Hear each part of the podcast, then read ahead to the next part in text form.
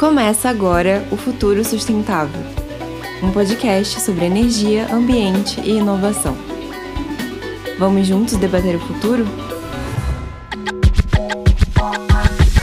Sejam bem-vindos e bem-vindas ao Fuzu, o Futuro Sustentável, um podcast que discute sustentabilidade de um jeito que você nunca ouviu antes. Eu sou o Jonatas Manzoli, mais conhecido como Nato, e eu acho incrível que o vento seja uma fonte tão poderosa de energia.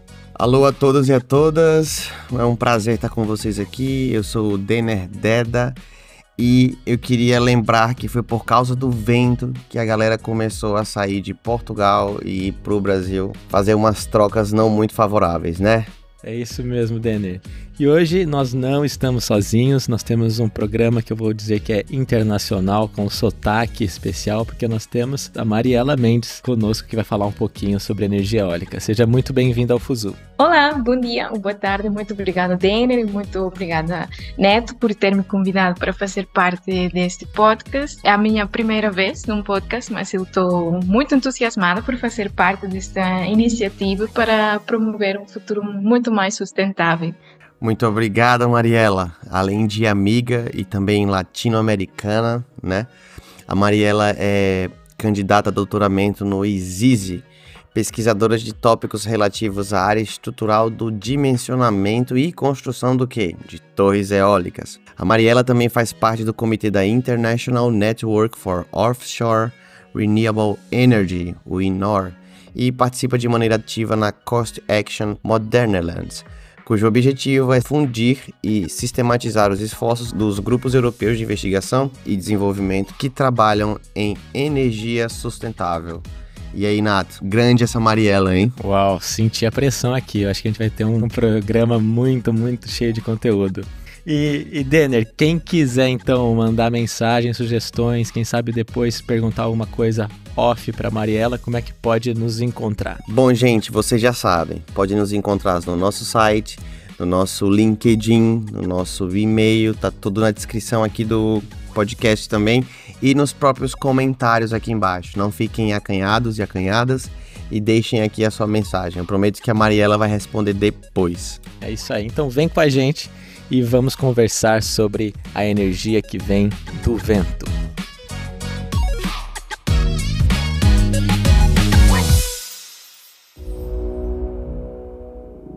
Mariela, para mim, antes de mais, obrigado mais uma vez por estar aqui, mas para mim é muito louco pensar que há muito tempo que o vento existe no planeta Terra, há muito mais do que nós. E já aproveitamos esse vento de várias maneiras, como eu fiz a brincadeira, por exemplo, das navegações. Mas eu quero saber como é que funciona essa utilização da energia do vento para geração de eletricidade e como é que esse processo é feito? Então, é, a energia eólica realmente é uma forma de energia solar, por causa do sol que aquece a superfície da Terra uh, de forma desigual. Então, isso gera diferenças de temperatura que fazem o ar se movimentar e gerar os ventos que depois vão mover as pás das turbinas eólicas e gerar eletricidade. Mas o que acontece é que quando o vento sopra, então as pás das turbinas começam a se mover, que aí o que temos é uma captura de energia cinética do vento, e essas pás, o eixo dessas pás está conectado a um gerador que converte a energia cinética em energia elétrica. E depois a energia elétrica é transmitida por fios e cabos e tudo mais para as pessoas que precisam de, de utilizar. E pronto, é basicamente isso o, o, funcionamento da energia eólica. E acho que dentro desse funcionamento existem diferentes tecnologias, né, para você poder transformar essa energia é, cinética do vento em energia elétrica. Você pode falar um pouquinho quais são essas diferentes tecnologias quando a gente está falando de turbinas eólicas e tecnologia de geração de energia a partir do vento? Sim, sim, claro. Por exemplo, temos dois uh, grandes grupos que são as turbinas de eixo horizontal e as turbinas de eixo vertical. Então, é, se nós imaginarmos uma, um parque eólico, daqueles grandes, assim, bonitos, é, nas fotos, nos filmes, é, o que estamos a ver são turbinas de eixo horizontal de três pás. É, mas as turbinas de eixo horizontal podem ter de uma até múltiplas uh, pás, por exemplo. Mas essas de três pás são as mais comuns porque já têm sido muito estudadas, que têm uma maior eficiência na captação da energia, que temos níveis de ruído mais baixos, a manutenção é mais fácil e por isso também estão mais padronizadas na, na indústria e são as que vemos normalmente nos parques eólicos. É, depois, as turbinas eólicas de eixo vertical é, são muito mais utilizadas em ambientes urbanos, porque elas são muito melhores para capturar o vento em várias direções e também ventos de velocidades menores. Então, a eficiência das turbinas de eixo vertical é um pouco menor as do eixo horizontal, mas mesmo assim são muito utilizadas para geração de energia local, em ambientes uh, urbanos. Interessante, Mariela. Então, basicamente, você tem que fazer um estudo prévio dos lugares, dos sítios, onde vamos colocar. E também do que, é que a gente pretende retirar em quantitativo de energia, né? Porque, como você falou, já tem muitos modelos e sendo estudados e a gente tem que buscar a eficiência não só da geração, mas também da manutenção e dos recursos. E também, o que é interessante, da direção do vento, porque às vezes a gente fica em lugares que o vento vem de todos os lados, como por exemplo, grandes centros urbanos, onde o vento vai batendo ali por outros cantos.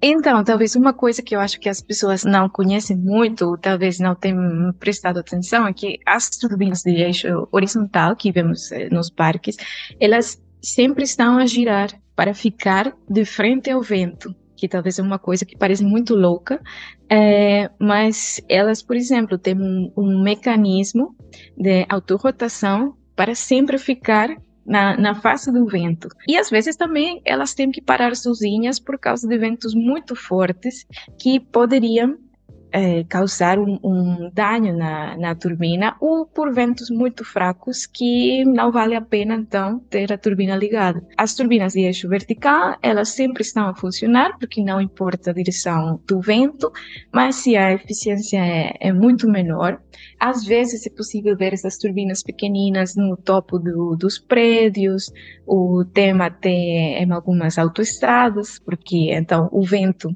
é, dos carros que passam do lado fazem elas girar, mas é uma geração muito menor em comparação às das uh, turbinas das três pás de eixo horizontal. Gente, eu não sabia que as pás iam se adaptando conforme a direção do vento. E para mim agora faz todo sentido, né?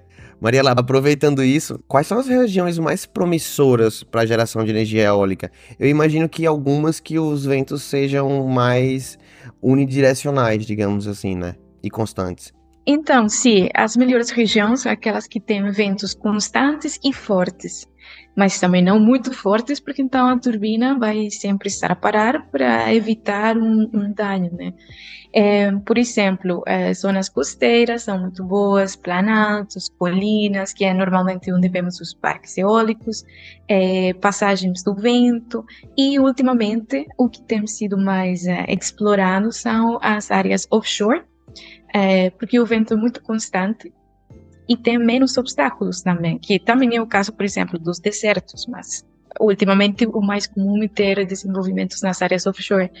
Só que é, a escolha do local ótimo para colocar uma, um parque eólico não depende só do vento, mas também do análise dos dados históricos, da avaliação da infraestrutura, de considerações ambientais e regulatórias. Por exemplo, eu posso ter um lugar ótimo para colocar um parque eólico, mas talvez fica muito remoto, muito afastado da cidade, não tenho infraestrutura, não posso levar as pás, não posso levar as peças e construir essa infraestrutura seria muito mais caro do que o projeto, talvez. Você está falando do valor, né, do preço do projeto.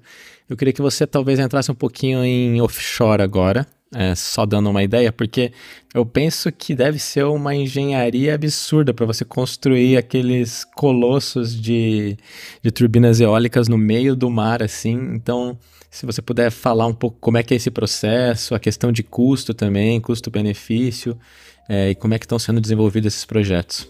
Então, sim, agora, por exemplo, um, uma coisa muito importante é, na geração de energia é o Levelized Cost of Energy o LCOE. É, o LCOE representa a renda média por unidade de eletricidade gerada necessária para recuperar o custo de construção e operação de um parque eólico, por exemplo, nesse caso. Então, o que acontece é que hoje em dia, cada vez a tendência é ter turbinas maiores, porque então temos um levelized cost of energy muito menor. E uh, o que está acontecendo é que quase todos os parques que antigamente eram de 3 eh, megawatts de potência, 5 megawatts, hoje em dia têm turbinas de 10, 12, 15, precisamente para reduzir o LCOE. Mas a construção de parques offshore ainda é, é muito difícil, principalmente porque não temos no mundo a infraestrutura de portos para fazer esse tipo de projetos. Por exemplo, acho que os barcos que têm a capacidade de instalar uma turbina de 10 megawatts hoje na Europa são apenas 14. Na Europa inteira? Sim, depois nos comentários podemos aclarar esse dado, mas se eu, se eu me lembro bem, tem só 14 barcos que podem instalar uma turbina de 10 megawatts, por exemplo. Quanto tempo demora, mais ou menos, essa construção desses parques? Tem alguma noção? Eu sei, por exemplo, que a, a construção tem, tem muitos, muitas etapas, né? Tem o, o dimensionamento, depois tem uma construção no estaleiros, aí depois eles têm que levar para o porto, do porto já então vai até, até o mar, e essa última parte do mar é muito rápida, porque é a parte mais cara. Hum. Então, o uhum. principal é fazer tudo o, o mais é, pronto possível, como se fosse é, peças de Lego, e fazer a instalação offshore o mais rápido possível. Legal.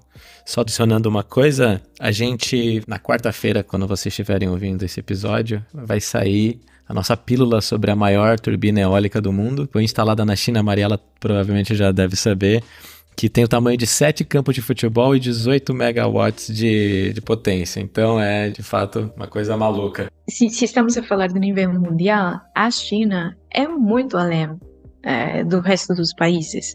Por exemplo, podemos falar que temos talvez um mercado na China é, que vai muito mais para frente do que está acontecendo no resto do mundo, depois a Europa e Curiosamente, a Norte-América tem ficado, ou a América toda, tem ficado um pouco atrás por causa de, de políticas, por causa de burocracia, por causa de muitas coisas que têm talvez atrasado os desenvolvimentos offshore é, na América. Eu fico aqui pensando, olha o tamanho dessas pecinhas de Lego que a gente tem que fazer e ainda montar em alto mar, não é? São coisas gigantescas. E aproveitando aqui, eu queria fazer, fazer uma pergunta de que jeito é que a gente coloca a torre em pé no mar? Aquilo tá flutuando, aquilo tá ligado ao chão, depende de caso a caso. Depende, depende de caso a caso. Então, por exemplo, tem algumas que são fixas. Por exemplo, é, vamos dizer, no Mar do Norte, ou perto da Escócia, perto da Dinamarca, perto da, da Holanda. Tem sido muito mais fácil do que em outros lugares desenvolver esses projetos, porque a profundidade do mar não é tão significativa, então dá para colocar as turbinas eh, fixas ao fundo do mar. Mas, por exemplo, o caso do mar Mediterrâneo, ou também o caso da, de muitos locais na América, o mar é muito profundo, é incrivelmente profundo. Então, não dá para colocar as turbinas fixas a, ao fundo e é preciso é, falar de turbinas é, flutuantes. Só que turbinas flutuantes, 10 anos atrás, era uma loucura falar disso. Ninguém falava isso. E as poucas pessoas que falavam, é, sabe, ninguém achava que isso ia ser uma realidade. Hoje, temos três turbinas flutuantes em Portugal, por exemplo, perto de Viana do Castelo. Tem cinco na Escócia. Tem um protótipo nas Ilhas Canárias e tem uh, outras na China. Mas mesmo que ela é flutuante, ela sempre precisa de, de uns cabos que vão até o fundo para a turbina não ir embora. Ia ser bonito, hein? Você tá passeando, de repente uma turbina do seu lado. Pois é. Mariela, você está falando disso, me veio na mente também um pouco de geração a partir das ondas. Eu não sei se você sabe se existem projetos de geração conjunta em que você usa essas turbinas offshore e depois também tem geração a partir de ondomotriz junta. Não sei se é possível fazer isso para talvez usar toda essa área é, do mar para gerar energia? Esse precisamente é o que eu acho que vai ser o futuro, é, porque o que está sendo desenvolvido hoje em dia é precisamente aquele dado que falávamos antes da, da renda de OLCOE. Então, imagina se, se consegues colocar um gerador de eletricidade com ondas do lado da turbina eólica, então essa renda vai ser ainda melhor porque não vai ter que construir uma infraestrutura nova para colocar essa nova máquina, esse novo aparelho, esse novo gerador, vamos dizer. Então, temos já projetos, protótipos, por exemplo, temos também no Mar do Norte, que, que é uma turbina que tem, acho que, três uh, convertidores de energia de ondas do mar, e temos outro na China, que saiu, não sei, um mês atrás. É, a China sempre está a fazer tudo assim, bem rapidinho. Qualquer coisa que aqui estamos a iniciar do nada, aparece na notícia que a China conseguiu fazer. E depois tem vários desenvolvimentos que são só de energia do mar, mas o problema da energia que vem das ondas do mar é que ainda não está padronizado o, o tipo de gerador, as tecnologias que são usadas. Tem, acho que são 3 mil patentes no mundo de diferentes tecnologias para gerar energia com ondas do mar. E não tem uma, por exemplo, como as turbinas do eixo horizontal de três pás que estão muito padronizadas, que estamos sempre a ver nos parques eólicos.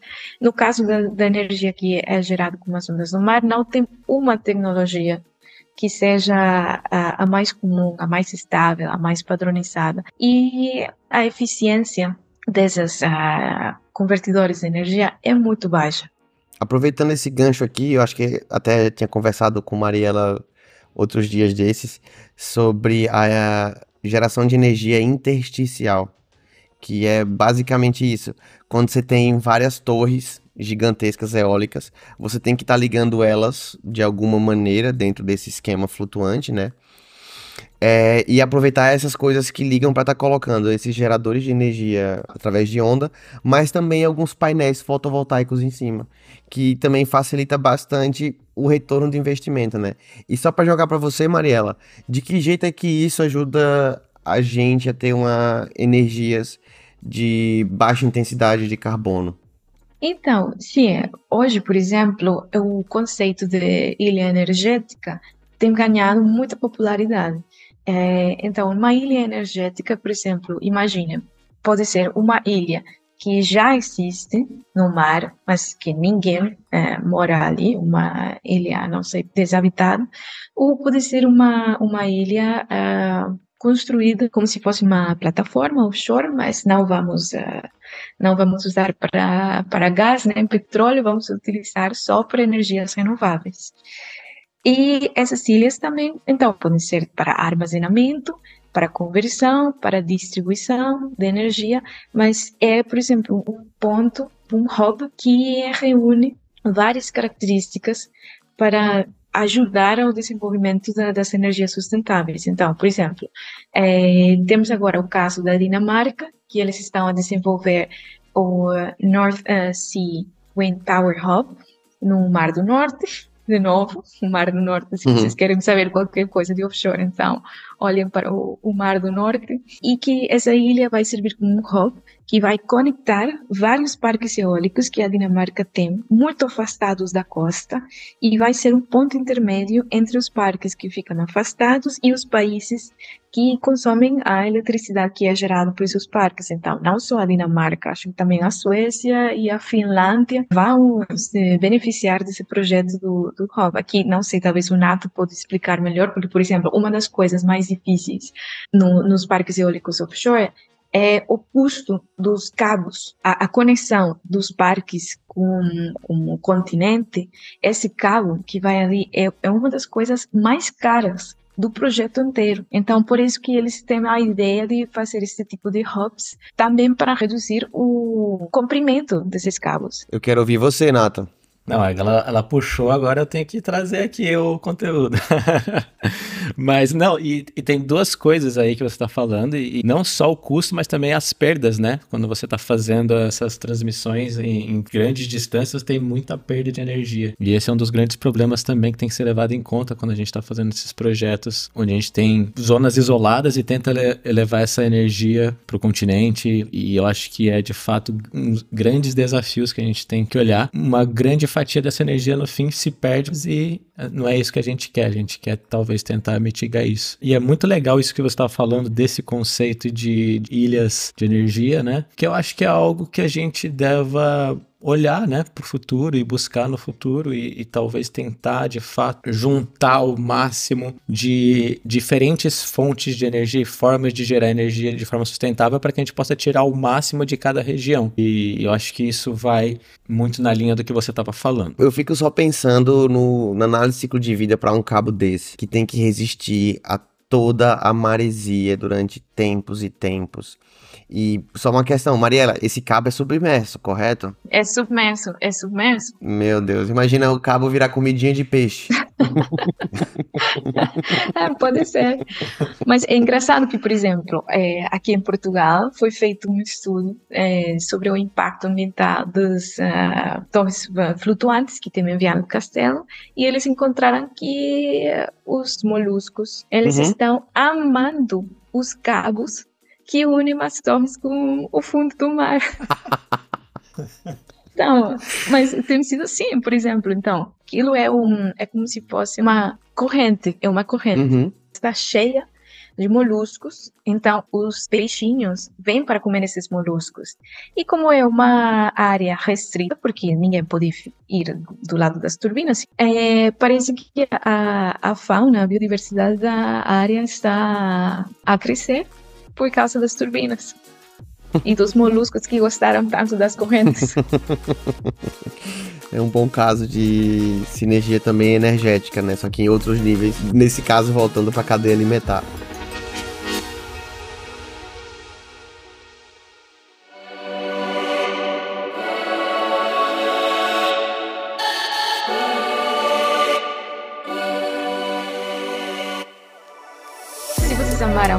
A ideia das ilhas energéticas, então eu vou trazer aqui para vocês um exemplo que é um pouco diferente, mas foi o que deu a, a origem da, da, ideia das ilhas energéticas, que é a ilha de Samso, ou Samsó, ou alguma coisa assim, na, na Dinamarca, também, claramente, que é uma ilha que ela é completamente autossustentável, só utilizando energias renováveis. Então, é uma história um pouco engraçada. Eles eram uma ilha onde a energia era caríssima, porque eles tinham que trazer energia do continente. E um dia, os habitantes da ilha resolveram que precisavam fazer alguma coisa, porque já não dava mais. E então, eles, eles mesmos, é, reuniram o dinheiro para fazer o seu próprio parque eólico. Então, eles têm um parque eólico onshore, tem um parque eólico offshore, tem painéis solares. É, a indústria da ilha é baseada na produção de madeira, então eles utilizam os resíduos do, do processo da madeira para gerar também energia. Então, esse é, por exemplo, o caso de mais sucesso que temos no mundo de uma ilha que é autossustentável muito bonito. Eu não sabia dessa ilha não, Mato. Você sabia? Não, conhecia também. Tô querendo já até ver como que faz para mudar lá. Pra eu ficar 100% sustentável. Eu quero, eu quero fazer uma pergunta aqui, que é para vocês dois, tá bom? Porque o Denner, o Denner é especialista em análise de ciclo de vida e a Mariela é especialista em tudo também que tange qualquer coisa sobre energia. E a gente estava falando dos moluscos que gostam de comer os cabos que levam a energia das turbinas offshore para a Terra. E é uma coisa que sempre me, me pergunto é, quando a gente está falando, e a gente trouxe isso nos outros episódios, quando a gente está falando de energias renováveis, normalmente a gente só olha para a geração de energia, que é uma energia limpa. Mas a gente às vezes esquece de fazer aquela análise mais completa do processo para ver onde é que estão as emissões, tanto na manufatura como depois no descarte e também os impactos que tem na natureza, não só de emissões, mas também na biodiversidade. Então, foi engraçado esse comentário que a Mariela falou, porque por um lado parece que a gente está tendo um renascimento da biodiversidade no mar por conta da, desses cabos e da colocação de turbinas eólicas, mas eu também queria que vocês falassem talvez um pouco, daí jogo para vocês, e outros impactos ambientais que a gente tem quando a gente está falando de energia eólica. Porque eu também já li algumas coisas, por exemplo, de problemas com pássaros que morrem por conta das turbinas, então talvez também tenha algum impacto offshore também que eu não sei. Eu queria que vocês falassem um pouquinho sobre isso também e sobre os processos de extração também dos materiais para a gente poder fazer essas turbinas. Se há estudos, como é que é que a gente olha para essa visão um pouco mais abrangente na produção de energia eólica. Eu vou falar rapidinho e Mariela depois me completa muito bem, porque ela deve estar muito por cima. Mas com certeza todos os projetos de energia eólica alteram o equilíbrio de um ecossistema previamente estabelecido. No caso que foi falado dos moluscos comendo as nossas correntes, ainda bem que esse impacto é positivo. Tá? Mas no caso dos pássaros que morrem, das pessoas que são prejudicadas por conta do ruído, isso aí já são coisas que têm que ser comatadas. E pronto, estamos falando só na fase de produção de energia. É óbvio que aqui, num projeto de engenharia como esse, a, a própria fase de extração dos materiais e construção das torres é a que mais tem uma pegada ambiental negativa. Além disso, é muito importante a gente saber o que, é que a gente vai fazer com as torres depois porque as próprias pás, tudo tem um ciclo de vida e eu imagino que tem um tempo em que já não compensa mais a pá tá rodando, tem que ser substituída, tem que ser trocada, existem outras tecnologias. E aí é uma das grandes coisas, como acontece também nos painéis solares fotovoltaicos. A gente começou a fazer isso 25 anos atrás, 30, e ninguém sabia como é que ia tentar reaproveitar esses materiais que estão lá. Mas antes de passar a pergunta para Mariela, eu vi umas coisas bem interessantes nos países do norte da Europa, claramente, da utilização das pás antigas como abrigos para, sei lá, bicicletários, ou outras coisas que possam. Eu fico aqui pensando até onde a nossa criatividade pode nos levar para a gente reaproveitar essas passos. Tô mais ou menos certo, Mariela? Sim, eu só vou confirmar o, que o Nenner acabou de, de, falar. Então, a primeira coisa é que, é, sim, as, os parques eólicos, as turbinas eólicas têm uma afetação sobre o ambiente e por exemplo, hoje em dia não tem muitos estudos falando assim que, ah, meu Deus, a afetação é muito grave, é muito prejudicial para a saúde humana, é, estão muitos pássaros a morrer.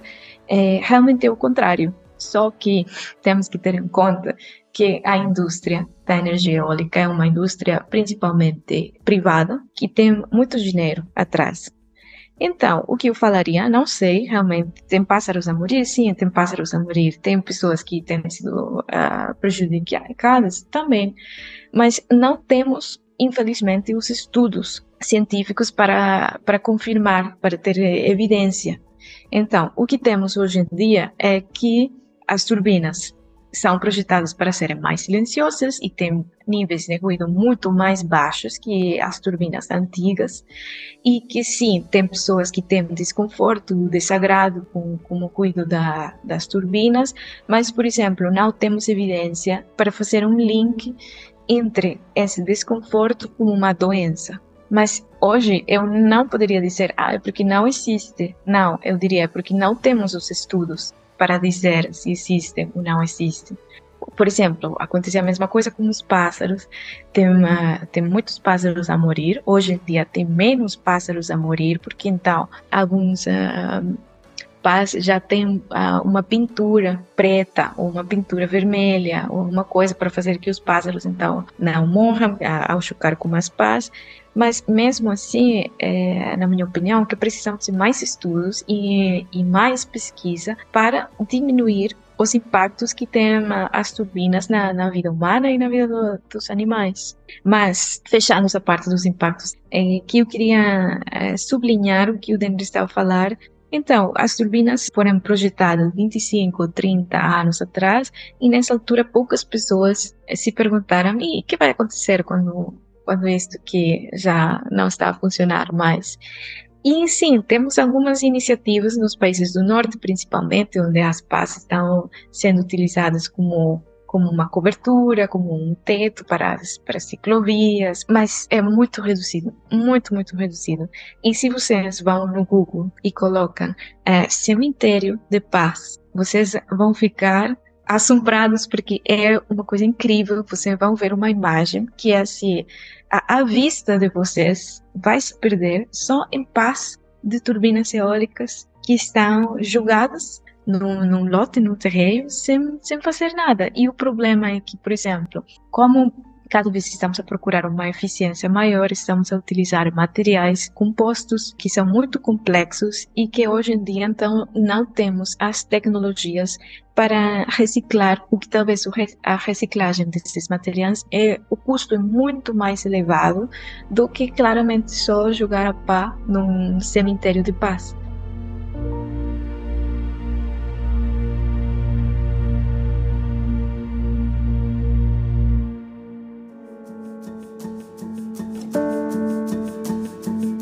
Só uma questão aqui que eu tô com muita dúvida. É possível a turbina sair voando? Nunca vi sair voando, mas eu vi pegar fogo. O quê? Pegar fogo pode pegar fogo, sim. Imagina pegar fogo e sair voando. Aí é o combo. Meu Deus do céu. Pode acontecer, por exemplo. É, pode acontecer, as pás podem quebrar. E pode ser que, que o gerador dentro, não sei, tem, tem alguma falha e já vi vários pegar fogo, sim. Vários. Atento para o vários. Meu Deus. também, também tem acontecido a, a, torre quebrar também, a torre dobrar. Mas para essas coisas acontecerem, então, vamos fazer um contexto. Pode ser que tenha um furacão, pode ser que tenha uma falha mecânica importante, pode ser que a turbina esteja no final do seu ciclo de vida. É, pode ser muitas coisas, não, não é assim tão comum, mas acontece sim, acontece. Mariela, eu queria te perguntar uma outra coisa que quando a gente estava conversando me veio na mente aqui. É uma curiosidade mesmo que eu tenho. Porque a gente, quando está falando de energias renováveis e as mais proeminentes, que são energia solar e energia eólica, a gente sempre cai naquela conversa da intermitência, né? E, obviamente, quando a gente está falando de solar, a gente não tem como resolver esse problema, porque quando acaba o sol, de noite a gente não consegue produzir energia. Mas no caso da energia eólica, apesar de ser uma energia intermitente, a gente consegue ter produção, teoricamente, em todos os momentos do dia. Mas eu queria que você desse um insight, porque eu tenho a impressão que quando a gente está falando de offshore, talvez essa questão da intermitência seja mais mitigada ainda. Ou seja, a gente consegue ter uma produção talvez mais constante de energia quando a gente está olhando para turbinas eólicas offshore do que no, na Terra. Ou não? Me dá um, um insight nisso. Então, realmente, é, a verdade é que não sei a diferença entre as torres uh, offshore e onshore, mas a intermitência do vento é um problema, é um problema também, porque às vezes talvez, como eu falei no início, pode ser que a turbina, a turbina tem, tem um, um rango para ela funcionar. Então, que te, tem que ter um vento mínimo e um vento máximo. E então, fora desse rango, a turbina ela vai parar de forma automática. E precisamente por essa intermitência do vento, e eh, não só do vento, mas também, se, por exemplo, da energia do sol, é que eu acho que hoje em dia estamos a procurar outras fontes de energia renovável, como por exemplo, aqui vem das ondas do mar, aqui vem, por exemplo, a diferença térmica na, na, na profundidade do mar, é possível aproveitar essa diferença térmica para gerar energia.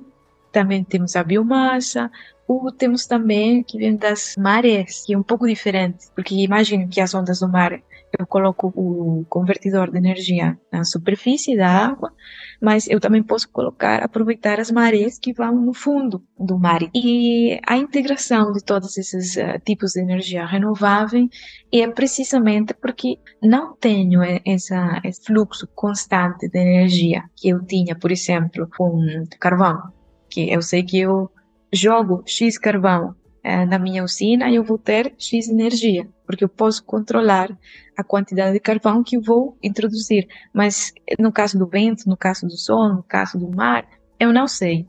E precisamente por isso que eu acho que é necessário fazer essa integração, essa energia intersticial, essa, essa dinâmica entre todos os tipos de energia, para no final, então, eu conseguir ter uma constância na, na produção uh, energética. Eu tenho mais uma curiosidade aqui que eu estava lembrando do, dos mitos que iam aparecendo. Uh, uma das coisas que me falaram sobre a energia eólica é que tem uma manutenção muito cara.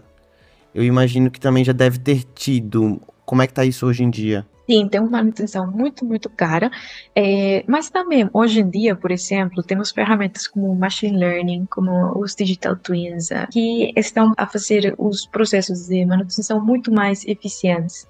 Então, imagino que antes era tudo baseado em modelos numéricos e a monitorização das turbinas, e, e era uma coisa muito mais, vamos dizer, mais física, mais uh, manual.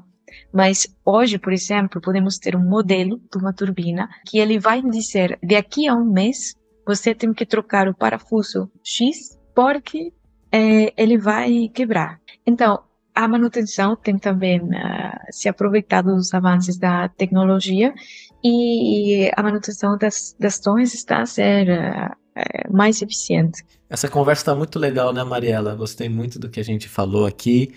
E se você pudesse, então, falar umas últimas palavras sobre a importância da energia eólica nesse processo de transição que a gente está vivendo, queria ouvir um pouquinho de você sobre isso. Sim, é uma energia uh, renovável, sustentável, limpa, tudo mais, mas para mim, é, na minha opinião, o aspecto chave é que a energia eólica pode substituir a eletricidade gerada a partir de fontes não sustentáveis, como eram, por exemplo, ainda hoje, os combustíveis fósseis ou a energia térmica. Então, a energia eólica vai fazer uma promoção da transição para a matriz energética mais sustentável e amiga do meio ambiente, e aí, no final, vamos contribuir com uma redução das emissões de carbono, que, que é o objetivo, né? Do uso de energias limpas, como a energia eólica. De voltar esse uso, né? Que a gente já faz há tanto tempo, agora com carga porque é necessário.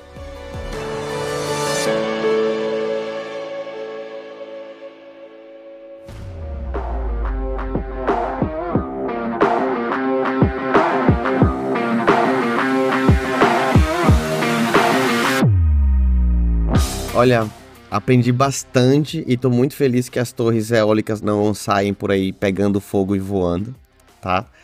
E eu espero que você aí de casa tenha se divertido tanto quanto a gente. Queria agradecer a todos vocês por nos acompanhar e espero que vocês tenham se inspirado aqui entendido um pouco mais sobre esse assunto especial e renovável que é a geração de energia a partir do vento. É isso aí, eu também gostei muito e Mariela, obrigado pela sua participação. Foi um prazer conversar com você, aprender com você hoje. E você tem uma vida ativa nas redes sociais? Você posta coisas no Instagram, no LinkedIn, se o pessoal quiser te encontrar nessas redes? Sim, então, primeiro, muito obrigada. Eu também me diverti bastante. É, eu espero que gostem do, do podcast. E se por acaso é, aqui no final ainda não descobriram de onde que é meu sotaque, eu sou da Costa Rica. é, e uhum. sim, eu vou passar então para vocês talvez as redes sociais e eu vou convidar a todas as pessoas que ouviram o, o podcast para fazer parte do INOR, que é o International Network of Offshore Renewable Energies, que é, é uma rede de pesquisadores é, mas temos também estudantes da graduação, temos é, mestrados, temos PhDs, pós-doc, tudo mais, é, precisamente para estudantes também e temos a, atividades é, no mundo inteiro. E temos também fundos, por exemplo, para fazer pequenas pesquisas, para fazer talvez uma mobilidade. É, normalmente fazemos uh, dois uh, simpósios por ano, um na América e outro na Europa, que sim, é muito interessante, uma comunidade muito que eu acho que é parecida aqui com a comunidade do podcast, que é uma comunidade jovem e, e uma comunidade relaxada que estamos todos a falar de energias renováveis. Ô Nato, já vamos pegar nossa inscrição aí na Inor, por favor, viu? Saindo daqui eu já tô entrando no site para fazer parte também. E pessoal, lembrem então também que cada ação conta, por favor, compartilhe os nossos episódios, nos sigam nas nossas redes sociais também, no Instagram, no LinkedIn do Fuzu. Continuem explorando as diferentes maneiras de incorporar a sustentabilidade na sua vida diária. E também quem quiser mandar mensagem para esse podcast, Denner, como é que pode fazer? Pode mandar em qualquer uma dessas redes que o Nato falou, pode escrever aqui nos comentários embaixo. E se você gostou desse episódio, deixa lá cinco estrelas pra gente, porque é muito importante nesse processo do Fuzu. Muito obrigado, gente. Até a próxima. Muito obrigado e hasta luego. Hasta luego. Gracias. Gracias. Encerramos assim o Futuro Sustentável, um podcast sobre energia, ambiente e inovação. Para mais conteúdo, acesse as nossas redes sociais.